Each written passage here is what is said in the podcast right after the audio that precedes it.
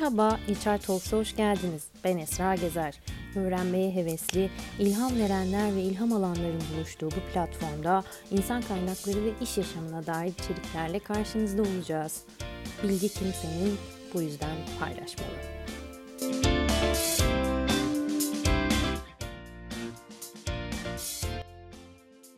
Değerli HR Talks takipçileri, hepiniz hoş geldiniz. Bugün sizleri Urla, İzmir'den selamlıyoruz. Çok değerli bir konuğum var.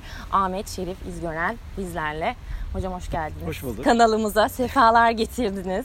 Hoş bulduk. Ben de Şerif Hoca'nın, benim gibi eminim, eski ama eskimeyen o videolarını izleyenler çok olmuştur. Takipçileri için de bir sürpriz olacak hocam, değil mi bu? Evet. Devamı gelecek mi peki hocam? Visgo'ya çektik bir miktar. Biraz da orada yayınlanacak. Bir de bu. Tamam. O zaman ben hemen ilk sorumla başlıyorum. Akıllı, havalı, etkileyici özgeçmişi olanlar yerine hep vefalı, dürüst, öğrenmeye açık takım arkadaşları seçtim. Çünkü arkanıza bakmak zorundaysanız ileriye gidemezsiniz. Sorumu bu yazınıza referansla da sormak istiyorum. Aslında şu an bakarsak pek çok sistemin kurucusunuz, şirketleriniz var ve benim bildiklerim İzgören Akademi, Elma Yayınevi, Karaoklar Çetesi gibi. Hepsinin kurucususunuz ama hiçbirinin başında siz yoksunuz. Sürdürülebilir bir sistem kurmak ya da bu başarının reçetesini konuşsak neler dersiniz hocam? Böyle başarının reçetesini, ben böyle bir havaya girdim, bir daha bir anlatışım değişti. Bir de Karaoklar Çetesi'nin kurucusu dedim, o kitabın adı Riskli Çeteni Kurmuş diye. Ama tabii çiftliğin adı oradan geliyor. Karaoklar Çetesi kitabından geliyor. Evet.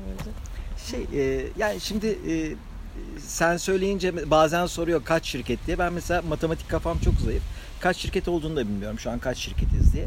En son yayınevi bir şirket kurdu. Dedim ki ben buna artık ortak olmak istemiyorum çünkü çok ortaklığım oldu. Mesela oraya yönetim kurulu başkanı seçtiler ama onun da toplantılarına pek katılmıyorum. Yani baktığımda temeli, yani ilk kurulan şirket 23 yıl önce kuruldu. Kurulduğundan beri çalışan 4 arkadaşım var. Hiç ayrılmadılar bizden. Yani Seval, Gökçen, Zeynep, bütün bu ekip hep yıllardır beraberler. Ve o an bir şeyi fark ediyorsun aslında.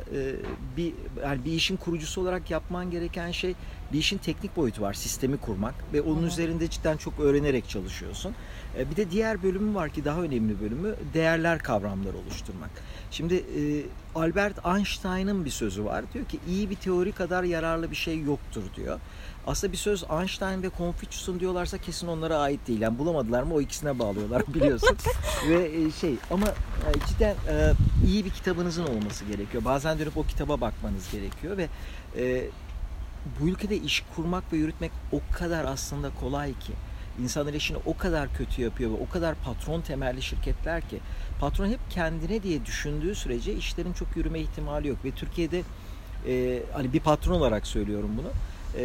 İnsanlar işi yönettiğini zannederken iş onları yönetiyor. Çoğu zaman olan şey o ve şimdi benim avantajım şu, sistemi kurarken bir ekiple beraber kuruyorum. Ondan sonra yılda bir kere girmem gereken bir toplantı var aslında. Sene sonunda ne olduğu, ne gittiği ve çoğu zaman aslında strateji toplantılarına katılıyoruz ekiple beraber. Ve dün akşam bir arkadaşım aradı, işte çocuğu Sabancı'nın şu bölümünden o bölümüne falan. Dedim ki ona, yani ben bizim çalışanların hiçbirinin nereden mezun olduğuyla hiçbir fikrim yok ama bize geldikten sonra, şimdi bizim çiftlikte İmdat Usta var, herhalde ilkokul mezunu falandır, yapıyor, duvarları yapıyor. İnanılmaz bu çocuk, yani nasıl bir yetenek. Ve bir gün çiftlikte domates toplanırken fark ettiler çocuğu, yani çok efendi, çok yetenekli, çağırmaya devam ettiler, sonra fark ettiler çocuk duvar örmeyi biliyor. Çocuğa bir ev planı verdik, çocuk ev yaptı oraya, yani inanılmaz ucuza mal etti. Ya mimari eğitim almış olsa bu çocuk mimari bir deha ama hiçbir eğitim almamış. Köyde bir yerlerde kalmış. Ben bana düşenin ne olduğunu biliyorum. Şimdi İzgören Akademi vasıtasıyla liderlik eğitimleri, diğer eğitimler, o çocuğu alıp Bozcaada'ya götüreceğiz. Oradaki Rum ustalarının ne yaptığını biz göstereceğiz. Kimse göstermedi. O hayatına gitmedi oralara. Mimari yapıları görmedi. Burada dolaş Urla'da. Hangisine Rum yapmış, hangisine Ermeni, hangisi Türk görürsün. Bizimkilerin yaptığı 10 yıl dayanır. Rum'un, Ermeni'nin yaptığı 200 yıl dayanır. Çünkü öyle bir kültürden geliyorlar. İşini kaliteli yap kültüründen. Biz de bir süre sonra NEMA ödemesi ne oldu onun derdinde paylaşıyoruz. Şimdi sistem kurma ile ilgili hepimiz çok şey öğrendik İzgören Akademi'de ama ana prensiplerden biri şu. Mesela en son bir yazılım şirketi kurduk, visgo.net. İzgören Akademi'nin bünyesinde kurmadık. Çok kolaydı yani, eğitimleri teknolojik olarak verelim. Başka bir şey yaptık. Yazılım şirketini bağımsız kurduk ve bütün eğitimleri teknolojiye orası taşıyacak. İnsanlar cep telefonu üzerinden bu eğitimleri dünyanın her yerine satabilecekler. Ama 15 ortakla kurduk. Yani ben çok rahat o şirketi kurarım, patronu olurum, üzerinden para kazanırım. Ama paylaşmadığın andan itibaren hiçbir şeyin anlamı yok. Anadolu'da derler ki birisi eşeğini türkü çığıra çığırar. Bu bir atasözü. Yani iş hayatına bunu yansıttığında bankalara bak. Yani kapıdaki güvenlik eğer o şubenin karından fayda sağlıyorsa akşam gider kredi kartı satar Esra. Onu yapmadığında kapıda sigara içiyor adam. Patronlar, CEO'lar bilmem kaç milyar aldık, kayyum olduk, bir şey olduk. Herkes onun derdinde. Aşağıdaki çocukların hakkını savunmuyorsun. Ve hani ben babamdan şey öğrendim. Küçükken babam benim öğretmen subay. Akşam gelirdi, tutardı elimden, sivilleri giyerdi, Uludağ'ın köylerine götürürdü beni. Köylülerle oturup sohbet ederdik. Ben çocuk yaşımda şaşırırdım. Öteki böyle albaylar, malbaylar hiç köylüyle muhatap olmaz. Benim babam niye biz böyle köylülerle beraberiz? Bir şeyler öğretmiş bana o dönemde. O zaman bir şeyi fark ediyorsun. Evet. Taşın altına elini sokmadan oturup, yani yaptığım iş benim daha çok o CEO'larla bir şeylerle muhatap olmamı gerektiriyor. Ama bir şeyi görüyorsun, içeride asıl işi yürüten insanlara eğitim vermek, önlerini açmak ve fırsat sağlamak lazım. O zaman başarılı oluyorlar. Prensiplerden bir tanesi şirkette.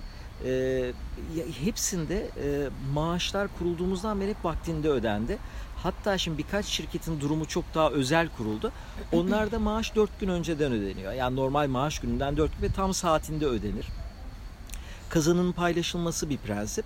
Değer kavramlarına gelince Gökçen geçen gün bir şey anlattı. Hocam dedi, hatırlıyor musunuz? Bilmem nerede bir proje vardı. Ben hatırlamıyorum. O anlatınca hatırladım. Dedi ki bize bir projeyle geldiler. Büyük bir devlet kuruluşuna acayip ihale alacağız ve bizim o sene yaptığımız bütün cironun aslında 2 katı kar edeceğiz o projeden. Bütün yıl çalıştığından daha fazlası.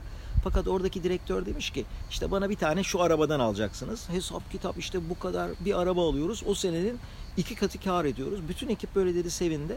Siz de ayağa kalktınız. Buradan içeri rüşvet girmeyecek ve o ihaleyi almıyoruz. Biz şok olduk dedi. Ama dedi şimdiki yaşımla bakıyorum, ben o zaman çocuktum dedi. Şimdiki yaşımla bakıyorum, o gün dedi onu yapsaymışsınız bugün dedi beraber çalışmazmışız. Yani Esra aslında konu şu değil. İnsanlar içeride çok iyi birbirine karşı, müşteriyi kandırıyorlar. Şimdi bütün müşteriyi kandırıyorlar. Ama yanındaki adam senin müşteriyi kandırdığını gördüğünde biliyor ki bu yarın beni de kandırır. Yıllar önce yayın evinde, yayın evi herhalde 20 yıllık, evet 20. yılını kutladı. Bir olmayacak bir şey değil. Çok insan çalıştı ve çalışıyor. Bir hırsızlık yakaladılar. İşte hocam şu kadar kitabı satmışlar, parasını vermemişler, bilmem ne, mahkemeye vereceğiz tazminat. Mustafa'lara dedim ki hayır dedim. Kesinlikle işlem yapmayın. Tazminatını verin. İşten çıkarıyormuş gibi çıkarın. Onun bizde hakkı kalmasın. Bizim onda hakkımız kalsın ama hırsızlık yapan adamın tazminatını verdiler. Böyle çıkardılar. Yarın öbür gün bir yerde ben hani haram helal o sözleri söylemek istemiyorum. Çünkü hayat bir şey gösterdi bana Esra. Benim ateist arkadaşlarımdan hiç dolandırıcı yok, onu söyleyeyim sana. Ateist arkadaşlarımdan hiçbir kimseyi kandıran arkadaşımı görmedim. Çok net söylüyorum. Ve Türkiye'de iş yapmak kolay değişimin nedeni şu. OECD ülkeler arasında bir araştırma yaptılar. Etrafınızdaki insanlara güveniyor musunuz diye. Türk insanının %92'si birbirine güvenmiyor çıktı. Maalesef. Ha, böyle bir ülkede biraz güvenilir çalıştıktan sonra yani bir şeyleri başarmama ihtimali yok diye düşünüyorum. Burada anlatırken çok utanarak anlatıyorum ama şöyle anlatmak istemiyorum. Demin verdiğim örnekte işte böyle olmuş, ben de böyle demişim, ben böyle güvenir adamım. Onu söylemek istediğim şey değil ama söylemek istediğim şey şu. Etrafımdaki beraber çalıştığım 100 kişi falan olduk şu anda bu şirketlerde. Her şeyime emanet ederim. Sayacağım bütün bu çocuklara her şeye emanet ederim. O güvenle çalışıyorum. Bu benim için bir onur. Ve en değerli duygulardan biri o hocam aslında. Doğduğumuzda bile ilk temel duygumuz güven duygusu. Onun üzerinde inşa etmek dediğiniz gibi başarıya götürüyor. Ve orada baktığımda Esra, şimdi burada hayat böyle güvenir oldu. Ben burada anlatayım durayım. Ama şeyi fark ettim mesela. Bir şey iade etmeye kalktığında bu ülkede terliyorsun. Başına ne geleceği belli değil. Yani ben bir gün gittim Lokman Hekim'den şey aldım. Baharat, sumak aldım. Ve bir de baharatlık dedim, bu sumağa çekebilecek taze baharat kullanmak istiyorum dedi. Böyle balık pişiriyorum.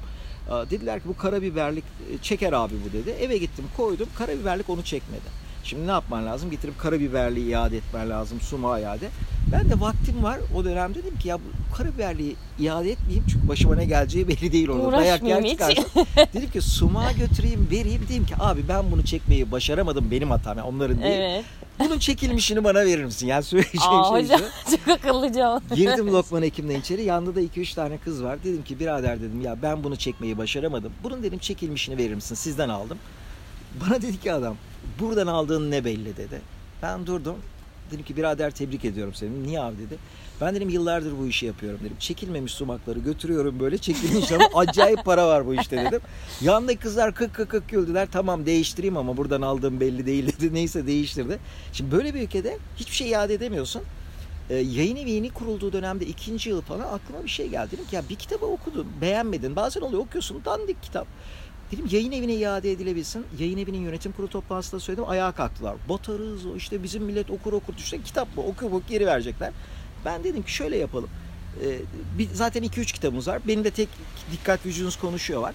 Dedim ki benim kitaba koyun, kapağa koyun ve dedim ki iade gelen her kitabın parasını ben karşılayacağım. Bittin hocam sen, millet okur gelir ama ben bu ülkenin okuyan insanını biliyorum. Tamam mı? Yani ODTÜ'lü bir çocuğa sordular ya hobilerin neler, saydı. Aa dediler kitapta hobin yok mu dedi. Kitap okumak hobi değildir ki dedi ODTÜ'lü çocuk. Tabii bu çocukları cezaevine atmak zorundasın böyle diyen çocuğu. Benim kitabın üzerine koydular. Aa sonra bir baktılar iade gelmiyor. Ama kitabın satışında artış var. Koyuyor yan yana kitapları. Aa ben bu kitabı geri vermezsem. Sonra dedim ki benim çıkan her kitabıma koyacaksınız. Tamam benim bütün kitaplara iade garantisi koydu. Bir gün yönetim kurulu toplantısı itiraz eden o canavar gençlerden biri hocam dedi biz bir karar aldık aramızda. Bütün kitaplara iade garantisi basıyoruz. Ve dedi iade alamayacağımız kitabı basmayacağız bundan sonra, o kararı aldık. Şu anda bütün kitapların arkasında var. Satışa yönelik de kullanmıyoruz. Okuyorsun bitiriyorsun bakıyorsun arkada iade garantisi var. O yüzden şey yani ana prensipler üzerine kurduğunda sonra o kararları onlar almaya başlıyorlar. Evet. İkinci hemen sorumla devam etmek istiyorum. Yani çok değerli tespitlerinizden biri. Gelişmiş ülkelerde insanlar işlerini önemserler, kendilerini değil. Geride kalmış gelişmekte olan ülkelerde insanlar kendilerini önemserler, işlerini değil. Aslında iş yaşamında ülkemizde de bunu görüyoruz hocam. Bu bakış açısını değiştirmek için hangi adımları atmak lazım? Yani ilk nereden başlayalım ki bu bakış açısını değiştirelim? Ya Esra şeyi zaten şöyle görmeye başlıyorsun. Benim yaptığım işte eğitmenlik, konuşmacıyım. Yani konuşmaya gittiğimde abi bir protokol, bir VIP, hocam size VIP odamızı alalım, siz bilmem ne odamızı alalım. Bir yere geldiğin andan itibaren bir anda etrafta millet şu anda sesten uçak geçiyor zannediyor. Ben arada bu tür sesler çıkarıyorum. Onu özellikle HR Talks dinleyicilerine duyuruyorum. Yani evet, uçak geçti zannetmesinler diye. Sistem zaten böyle bir yağcılık üzerine kurulu. Geçen bir bakanlığa götürdüler beni konuşmacıya. Karşıdan hocam dedi bilmem kimin yanına çıkacağız falan dedi. Bilmem kimin yanına çıktık. Yanımdaki herkes böyle onun karşısında. Sonra dedik hocam bilmem kimin yanına çıkacağız. Abi baktım o onun yanına çıkarken o öyle. Sonra o onun yanına çıkarken herkes ötekinin yanına çıkarken eziliyor. Sonra ezildiği için yanına gireni de ezmeye başlıyor. Biz iş yerinde önce şeyi öğretiriz. Mesela ilk gelenler kapı çalmaya falan başlarlar. Kapılar açık olmasa hemen. Yani niye kapı çalıyorsun? Özür dilemek yasaktır bizde. Hata yapabildiğin kadar yap. Yani dünyada çalışanlarla yöneticiler arasında en çok mesafenin olduğu ülke Meksika. En yakın olan ülke de Hollanda. Türkiye ortanın altında bir yerlerde ama ona rağmen özellikle kamuda öyle bir protokol, öyle bir korku kültürü var ki. Ben askeriyeden geldim. Bunun ne olduğunu en çok bilen benim. Yani makine mühendisliğinde bir prensip vardır. Küçük çarkları fırçalarsın, büyük çarkları yağlarsın. Tam bizdeki sistem bu aslında. Büyük çarkları yağlıyorlar, küçük çarkları fırçalıyorlar. 40 yılda bir insanlar birini gördüklerinde, örnek mesela BİFA'dan Necati Bey'i verebilirim, patronu. BİFA'ya eğitimler veriyoruz, orada işçiler anlatıyor. Diyorlar ki patron geçen gün bizim arkadaşımızı merdivende görmüş, arkadaşımız bisküvit taşıyormuş, ona yol vermiş. Şimdi bir bakıyorsun patron işçiye yol vermiş, bütün çalışanlar diyor ki patron işçiye yol vermiş. Yani o kadar büyük bir yöntem ki bu. Ve orada baktığında bir kültürün içerisinde sen amirsin, ben memursun, bu girmeye başladı mı? Ordu'da bize en çok şeyi söylediler. İşte bizim askere 100 verdin mi tepene çıkar. Askerliğe başladım. Ya çocuğa askere şaka yapıyorsun en ufak cıvılmıyor. Halı saha maçı yapıyorsun en ufak cıvılmıyor. Aynı saygıyı görüyorsun. Sonra bir şey fark ettim. Bildiklerini öğretirsen, o çocukların hakkını, hukukunu savunursan o çocuklar sana büyük saygı gösteriyor. Eğer öyle değilse korkutup duruyorsun. 2 gün önce bizim Kuleli Asker Lisesi'ne girişimizin 40. yılıydı. 79'da girdik. Bütün arkadaşlar toplandık. Hasan Peker Günal diye bir sınıf amirimiz var. O da geldi. Salona girdiğinde bütün salon ayağa kalktık ve dakikalarca Hasan Peker Günal'ı alkışladık. Çünkü birimize, 600 öğrenciydik biz, birimize bir fiske vurmadı. Bize hep kültürden, bilimden, iyi insan olmaktan bahsetti. Ama onun aynı rütbede bir subay vardı. Tayini çıktığında iç bahçede bir arkadaşım hatırlattı. Bütün o çocuklar havaya şapka fırlattılar, bütün o çocuklar alkışladılar, bütün o çocuklar sevindiler. Şimdi bir bakıyorsun, yıllar sonra, şimdi ben o dönem komutanlık yaptığım bir teğmeni, bir assubayı gördüğümde şuradan geçerken 2 duygudan birini yaşarım. Ya kafasını çevirir geçer yanından ya da gelir bana komutanım bir emrim var mı diye sorar. Aradan geçmiş 40 yıl, 30 yıl neyse. Bugün yaptıklarımızın karşını hepimiz görüyoruz Esra. Bugün hepimiz patron havasıylayız. Ama bu ceketi bir çıkarırsın, maaş verdiğin adam artık maaş vermiyorsun. O gün görürsün nasıl bir adam olduğunu. Bugün kamuya baktığında liyakat bitmiş durumda. Zaten maalesef yoktu ama tamamen bitmiş durumda. Ve oraya layık olmayan adamı getirdiğinde o ekibi bilgisiyle yönetemediği adam neyle yönetir? Hayt, huyt, bağır, çağır. Ama ondan sonra o görevden seni aldıklarında dımdızlak kalırsın bir yerlerde. O görevden alınmamak için yapacağın tek şey ya üretmek ya bilgi sahibi olmak ya da yukarıdaki adama kimse o yağ çekmektir. İkisinden biri. Birini seçeceksin ama dersi o ceketi çıkardığın gün alırsın. Böyle bir konferansımda ben yönetim üzerine konferanslar veriyorum. Biri el kaldırdı. Hocam dedi sen yetkinizi önemsemeyin diyorsun ama dedi sen dedi subaymışsın dedi biz biliyoruz seni. Askerlik yaptım dedi. Herkes dedi burana bakıyor dedi. Senin yaptığın askerlikte herkes burana bakar dedim. Yarın Güneydoğu'ya gittin mi mermiler geçmeye başladı mı hiç kimse buraya bakmaz. Herkes buraya bakmaya başlar. Ve orada baktığında bir gün çıkarıyorsun o ceketi. O gün herkes dersini alıyor. Bakıyorsun geçen bir arkadaşım belediye başkanı o anlattı. Abi dedi bizim partiden bir belediye başkanı dedi. Parti kongresine geldi. 39 koruması vardı dedi. Şimdi Amerikan devlet başkanı 39 koruması yok. 39 korumayla niye dolaşırsın abi?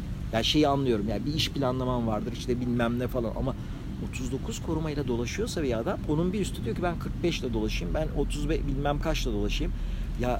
Ya bir ülkede sen iş yerine bisikletle gidemiyorsan yaptığın müdürlüğü, liderliği, siyasetçiliği falan hepsini sorgulayacaksın. Adana'ya gittim. Otelden giriyorum. Abi otelden önce birileri çıktı. Koruma araçları bilmem ne. İnanılmaz dedim ki bakan falan mı burada? Yok hocam der bilmem ne ilçesinin belediye başkanı. Ya, böyle bir şey olamaz. Ve halk buna isyan etmediğinde cahil kaldıysan isyan etmezsin. Bizim buna isyan etmemiz lazım. Evet. Ve işleri bilgiyle yönetmemiz lazım. Evet. Evet hocam. Hemen şimdi diğer bir soruma geçeceğim. Aslında hani genel anlamda da konuştuk ama ayrıca hani sonuç olarak da belki bağlayabiliriz. Şuna geleceğim. Hangi mesleği yaparsak yapalım. Hangi zanaatle uğraşırsak uğraşalım. Hangi üniversiteyi bitirirsek bitirelim. İnsan olmak özünde, temelinde önemli ve biz insan olma meselesini galiba daha kavrayamadık hocam ya da iyi insan olmak evet konuşuyoruz ama dediğiniz gibi içselleştiremedik. Yani ilk adım nereden başlamalıyız? Gençlere tavsiye vermek istesek burada en sonunda bir çalışmanın istatistiklerini de hani üzücü ama onu da paylaşmak istiyoruz. Gençler hani boş zamanlarında yapılan araştırmada arkadaşlarınızla ne aktivite yaparsınız diye sorulduğunda dolaşmak ya da kafeye gitmek şeklinde yanıtları olmuş. Gençlere buradan tavsiye versek neler söyleriz? İyi insan olmakla ilgili, bu meseleyi kavramakla ilgili. Yani kesinlikle tavsiye verme mesela onu söyleyeyim. Tamam yeminle. Peki. Hayatımda hiç tavsiye vermem. Çünkü İskoçlar diyor ki bizi dinleyen İskoç yok değil mi? Hani rahat üfürebilirim. Evet tamam. Hocam aynen. İskoçlar diyor ki çocuklar dudaklarınızı değil ayaklarınızı izlerler diyor. Yani buradan şöyle bir tavsiye vereyim. Yani baktığımda benim gençliğimde de gene yani şu an kafeye gidiyorlarsa o zaman da kahveye gidiyorlardı veya ne yapıyorlarsa yapıyorlardı. Evet. Serdar diye bir dostum var. Beraber basket oynadık. O koçluğa devam etti sonra. Aynı zamanda bir okulda öğretmendi. Liseli bir arkadaş öğrenciye demiş ki ya demiş evde demiş bilgisayar oynuyorsunuz çıksanıza sokaklara. Kız demiş ki hocam demiş sokaklarda demiş laf atıyorlar. Sokaklarda oynayacak tek bir yerimiz yok. Sokaklar tecavüz dolu uyuşturucu satıyorlar. bilgisayarda oynamayayım da ne yapayım demiş çocuk. Şimdi en kolayı işte bizim gençler, şimdi Avrupalı gence, Avrupalı genç bak dünyayı geziyor bilmem ne. Senin ülkende bomba patlıyor. Senin ülkende 20 yıl sorular çalındı ve bu çocuklar işlere giremediler. Bugün yani bu şey söylediğim hani siyasi bir suçlama falan değil. Bu hani FETÖ soruları çalmış, ortaya çıktı. Bütün o LGS, YGS bütün o sorular verilmiş. Yani tıp uzmanlığı bunlar girmiş, öteki taraflara, devlete hep bunlar girmiş. İnanılmaz bir torpil var. Gir sosyal medyaya, yazıyor çocuk. Ben 96 aldım, bilmem ne yaptım. İlk yüzdeyim. 21. sıradaki işte Girde hakim oldu. Beni 3 yıldır almıyorlar diyor çocuk. Yani 50.000 tane şikayet var. Ve bu çocukların hepsi işsiz. Evde bilgisayar başında 20 yıldır çalınıyor olsa bu sorular, 40 yaşlarında evde bilgisayar başında işsiz oturan gençler var bu ülkede. Şimdi benim oturup arkadaşlar bir koşturun, hayatta böyle başarırsınız, böyle yaparsanız. Dün radyoda duydum, uzay ajansı, uzay üssü kuruyormuş bizimkiler. Bu kadar sene soruları çaldırıp bu çocukları evde işsiz bırakmışsınız. Abi bu çocuklar astronot olmak istiyordu. Bu çocuklar KPSS'lere giremediler. Yani uzay üssü kuruyorsanız bu çocukları abi Ay'a bedava götürüp getirmezseniz ayıp edersiniz, ben size söyleyeyim. Tamam? Yani bu çocukları bedava Ay'a götürüp getirmeleri lazım. Sonra bu çocuklara iş imkanı vermeleri lazım. Ve işe sokmasınlar. Bu çocukları torpille işe almasınlar. 26 milyon dönüm tarım arazisi boş Esra. Ve gençlerde işsizlik oranı %29, bu TÜİK'in verisi. Yani TÜİK veriyorsa veriyi %25 daha koyacaksın buna. O zaman bu kadar tarım arazisi boş. Türkiye 16,5 milyar dolar tarım ithalatı yapıyor ve çocuklar işsiz. Bunun hiçbir mantığı yok, biliyor musun? Hiç kimse beni inandıramaz. Yani badem ithalatına verdiğim parayı bu çocuklara al, bu boş arazi, bunlar da ağaçlar, yetiştir, bunun bademinin parası şu anda veriyorum, bana 5 yıl sonra bademi vereceksin de çocuk çatır çatır koşar. Yani bunların anlatılabilir çok yönleri yok. Benim gençlere iyi olun, iyi kalpli olun haddim değil. Çünkü iyi olmak gidip bir çocuğa bahşiş vermek bilmem ne değil. Organize iyilik çok önemli. Bir araştırma, ne kadar doğrudur bilmiyorum ama Finlandiya'da bir kişi 4 tane sivil toplum örgütüne üyeymiş. Yanlış olabilir rakam ama bunu bir televizyon programında anlattılar. Ya organize iyilik yapmayı öğrenmemiz lazım. Biz 3 kişi bir araya hiçbir alt yiyemiyoruz ülkede. Apartmanın kapısı berbat, adamın evinin kapısı süper lüks. Apartmanın kapısını beraber bir araya gelip yaptırmak gerekiyor çünkü. Evet. Bir araya gelip iş üretemeyen insanlar topluluğu burası. O yüzden hani 5-6 iş yeri, sürüyle ortağı var bunların. Şu an biz iş yerinde çalışanları çoğu ortak, herhalde bir 35 ortak falandır. Bütün Elma Yayınevi, İzgören Akademi, diğerleri falan. Ama Türkiye Uğur Böcekleri Projesi var. Hiçbir yerden bağış almadan yürüttük neredeyse. Son bir yıldır biraz bağış almaya başladık. Çünkü full time çalışanımız da oldu. 500 bin kişiye şu anda yaklaşıyoruz. Ücretsiz verdiğimiz eğitimler 450 binler civarında. Anadolu'nun her yerine gönüllü eğitimlere gidiyoruz. Ben burada iyi olun, iyi olun. Bana sormaklar var. Abi sen ne yaptın? Kaç yere gönüllü gittin? Kaç yere gönüllü eğitim verdin diye. Sanırım sadece örnek olmak gerekiyor. Çünkü ülkenin insanın kumaşı iyi. Ama televizyonda gördükleri, haberlerde gördükleri, diğer gördükleri bir süre sonra diyor ki, bir arkadaşımdan, çok dürüst bir çocuktu, rüşvet istemişler bir devlet dairesinde. Bir kızmış, ben demiş hayatımda rüşvet vermedim, size de vermem. Adam bir örnek vermiş oradaki, demiş ki bak bilmem kim bu kadar para çaldı, bir gecede hiç sesiniz çıkmadı, benim 200 liraya mı para ediyorsun? Böyle kaldım abi diyor. Çünkü adam model arıyor önünde diyor. İskoçların atasözü. Onun diyor modeli o diyor. Sanırım model olacak adamları değiştirmek lazım. Bizim buradan hocam, hani tavsiyeler, bilmem neler. Türkiye Uğur Böcekleri Projesi'nde yüzlerce gence eğitici eğitim verdik. Eğitim vermeyi öğrendiler. 100 kişi eğiten turuncu uğur böceği, 500 eğiten kırmızı, 1000 kişi eğiten burada, ben de mavi uğur böceğiyim. Her yere koşmaya çalışıyoruz. Bir tanesi bu. Demin dedim ki ya 26 milyon dönüm tarım arazisi boş bilmem ne falan söylen.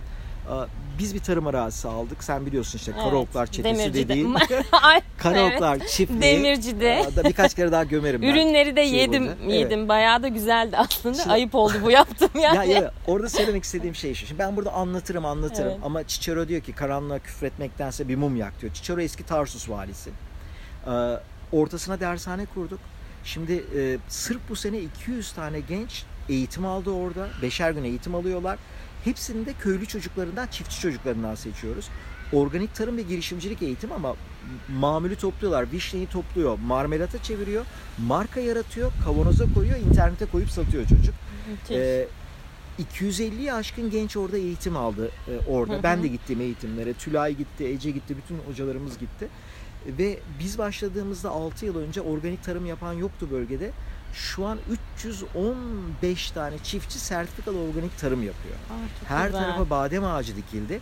Orası bir badem kenti olacak ama o da yeterli değil. Şimdi mesela bu sene yurt dışına gidip biz bunları yurt dışına nasıl satarız ve badem olarak satamıyorsun. İki küçük örnek vereceğim. Bir tanesi ihraç etmek için ürünü araştırdık. İspanya bademi bizden daha ucuza mal ediyor. Şimdi İspanya'daki maaşı düşün, bizdeki maaşı düşün. Bir araştırıyorsun. Çiftçiye inanılmaz ucuz elektrik veriyorlar, inanılmaz ucuz mazot veriyorlar, inanılmaz ucuz ve destek veriyorlar. Sen burada Avrupa'ya badem satamıyorsun, İspanya satıyor. Senden ucuza mal ediyor. Akıl mantık almaz biliyor musun? Bu kadar ucuz bir ülkede bu işi bu kadar pahalıya mal ettirmek çiftçiye. Hı hı. Yani ya kötü ya kalpli olman gerekir ya geri zekalı olman gerekir. Başka hiçbir açıklaması yok bunun. Çünkü bütün Avrupa kırmızı mazot veriyor çiftçiye ucuza mal etsin diye. Sen almaya gidiyorsun mazotu, inanılmaz pahalı. Bakan çıkıyor bir konuşuyor, böyle destek veriyoruz. 300 dönüm arazi toplam 4 yılda mı ne 12 bin lira bize mazot desteği vermişler. Bir kere girip çıktığında zaten araziye 5-6 bin liralık mazot yakıyorsun gibi. İkincisi köylü kiraz dikmiş oraya Esra ve kirazın şöyle bir özelliği var, yanlış ürün o bölge için. Toplandığı gün satılması gerekiyor. O yüzden tüccar geliyor ve toplatıyor, 1 liraya alıyor. Çünkü ikinci gün satabilme ihtimalleri yok. Fakat kurutabilseler bunu bütün bir yıl satabilirler. Tek bir kurutma tesisi kimse kurmamış. Devlet kurmamış, belediye kurmamış. Çok da pahalı bir şey değil.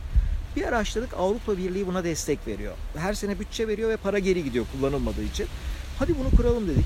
Orhan gitti belediyeye. Tabii kurarsınız dediler. Buyurun kurun dediler. Fakat 16 ayrı yerden imza almak gerekiyormuş. Şimdi Hatice girişimci, Deniz girişimci kasabaya bir şey kuracaklar. Şehre git diyor. 16 ayrı devlet dairesinden adamı getir diyor şehre, kasabaya. Gezsin ve imza versin. Yani birinden alamazsın bu imzayı. Yani bu olmasın diye bir sistem kurmuşlar. Bizimkiler işi gücü bıraktılar. Arabalarla gittiler Manisa'ya. Adamları aldılar, getirdiler. Onayları aldılar. 16 ayrı devlet dairesinden imza aldılar. Dedi ki tamam biz imzaları tamamladık. Mevzuata uygun değil kuramazsınız dediler. Niye? Burası tarım arazisi. Ya dedik burası çorak bir yerde biz tarım arazisi haline getirdik. Kuramazsınız dediler. 16 ayrı yerden imzayı aldık ve para Avrupa Birliği'ne geri gitti. Ben gene orayı kuracağım. Ama televizyondaki politikacıları dinlerlerken bu örneği sakın unutmasın kimse. Hı hı. Yani iş yeri kurmak için İngiltere'de kurarsan 250 pound bir para veriyorsun sadece şirket kurmak için. Tek bir kişi geliyor. Bütün bu kurumlar adına inceliyor senin kurumuna, imzanı veriyor, kuruyor. Avrupa'daki çiftçi entegre tesis kurabiliyor arazinin içerisine. Çünkü fabrika falan değil, entegre tesis. Hı hı. Tamamen elektrik enerjisi falan kullanmıyorsun, rüzgar enerjisi bilmem ne. Sonra diyorlar ki ya gençlerde müthiş bir işsizlik var. Gençler dışarı çıksın, gençler çaba göstersin. Üretim yapmak isteyen herkesi durduruyorlar ve para Avrupa Birliği'ne geri gidiyor. Ama Çiçero'nun sözünü unutmuyorum ben. Karanlığa küfretmektense bir mum yak diyor. Eminim Aşık Veysel'in de önüne çok böyle engel çıkardılar. Köyüne ilk meyve ağacını diken adam Aşık Veysel. Köyünde ilk meyve bahçesini kuran adam Aşık Veysel. Görmeyen gözleriyle kurmuş. O bunu yapmışsa benim burada devlet destek vermiyor bilmem ne deme hakkım olmadığını biliyorum. Ama onların da çıkıp işte bizde işsizlik, bizde bilmem ne hiç konuşmasınlar. O laf çok değerli. Boynuzu çamura bulanmamış boğa boğa değildir. Bu adamların altından makam araçlarını almazsak üretimin ne olduğunu bilmeden, hayatın ne olduğunu bilmeden televizyonlarda konuşup duracaklar. Zenginle garibanın çocuğu bizim zamanımızda aynı okula giderdi. Şimdi beraber gitmedikleri için eğitim sistemi bu kadar kötü. O garibanların okullarında eğitim adına hiçbir şey yapılmıyor. Beraber okula gitmelerini sağlamamız lazım. Bu ülkedeki yaşam tarzını değiştirmek için çaba göstermemiz lazım. Evet hocam, çok teşekkür ederiz. Çok sağ olun. Gerçekten çok güzel bir söyleşiydi. Bize vakit ayırdığınız için de tekrar teşekkür ediyoruz bu arada. Ben teşekkür ederim. Tekrar diğer videolarda görüşmek üzere. Hoşça kalın. Kendinize iyi bakın.